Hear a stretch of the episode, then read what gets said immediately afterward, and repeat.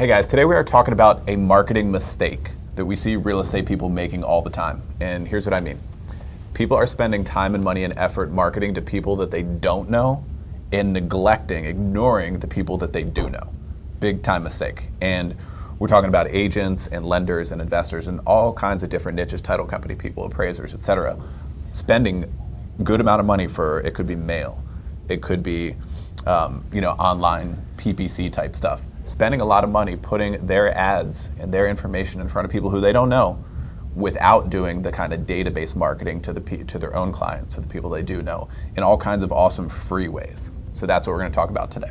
Exactly. Not only is it easier and cheaper to market to the people that you already know, your sphere of influence, other neighbors, whatever the case is, but it's a heck of a lot more fun. Obviously, you want to do business with people that are similar to you, people that you like, people that already know you. I remember 15 years ago, before we started Hard Money Bankers, and I was doing some real estate stuff, I took a course, and it was stop trying to just farm an area of people that you don't know. Stick to the people you know. Stick to your sphere of influence. Write down, what Russell Brunson would say is your Dream 100, and start with them and expand with them. Sell to them. Market to them. If they're not ready to buy a house, to invest in a house, to sell a house, whatever the case is, then you expand into referrals. People want to do business with you, but they're not going to do business with you if you don't ask. They're going to think you're too busy if you didn't ask. It's that simple.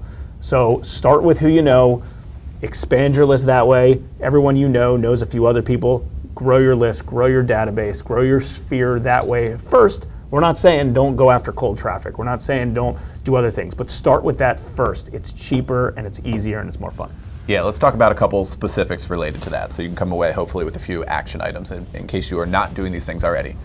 Definitely hit your email database first of the people who know you and do it right. Don't BCC people because that's spam and not legal.